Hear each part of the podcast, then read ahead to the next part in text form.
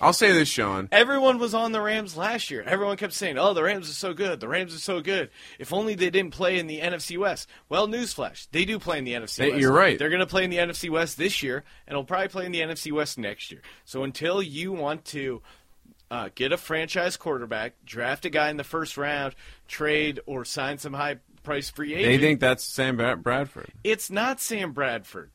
Okay, let's look at Sam Bradford is not a fucking franchise quarterback. Not every guy who gets a big contract is a franchise quarterback.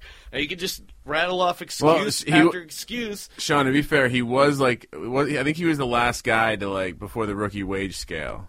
So uh, he did. He he was came in at a fortunate time. Yeah, look, I uh, see. I I just think I think they're going to be able to split their division. I, I think they could go three and three in the division. Wow.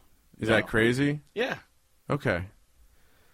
Uh, it's, it's like everyone likes the idea of St. Louis being good, but the problem is they're just not good because Sam Bradford is their fucking quarterback. yeah. He's I, 18 30 and 1 as a starter. If he did not have that contract, that albatross hanging around his neck, there would be no way you would start him. 1830 and 1. What are you seeing? What do you Oh wow, in your rookie year when you went 7 and 9, there was a lot of promise there.